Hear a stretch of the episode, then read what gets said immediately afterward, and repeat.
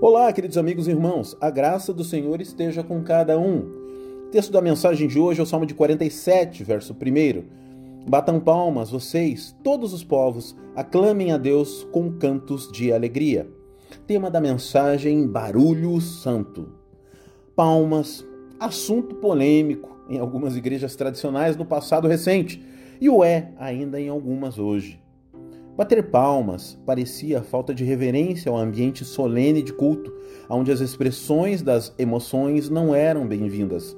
Tudo em nome da solenidade. Mas alguém já disse que não há nada mais solene que um defunto e um caixão. Faz pensar. Apesar de apreciar um ambiente solene, o seu charme, a segurança, a sua estabilidade.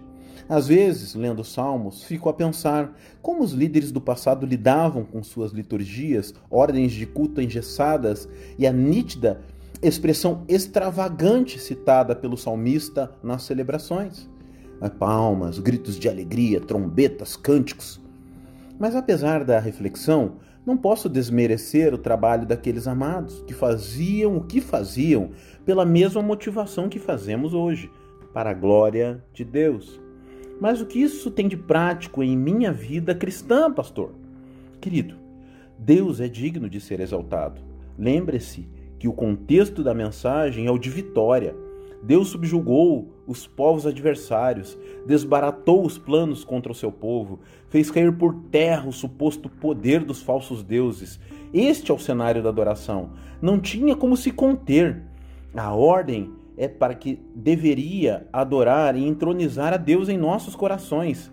E não apenas ser reverenciado, amado, mas também anunciado e proclamado entre as nações. O propósito deste salmo é anunciar que o Senhor é de fato o único Senhor do universo e que dá vitória aos seus. Não há outro Deus, e isso precisava ser expressado de forma alegre e gloriosa, fervorosa. Deus quer levantar pessoas com essa disposição. Eis-me aqui, Senhor. Essa é uma mensagem ao seu coração com amor. Que Deus abençoe.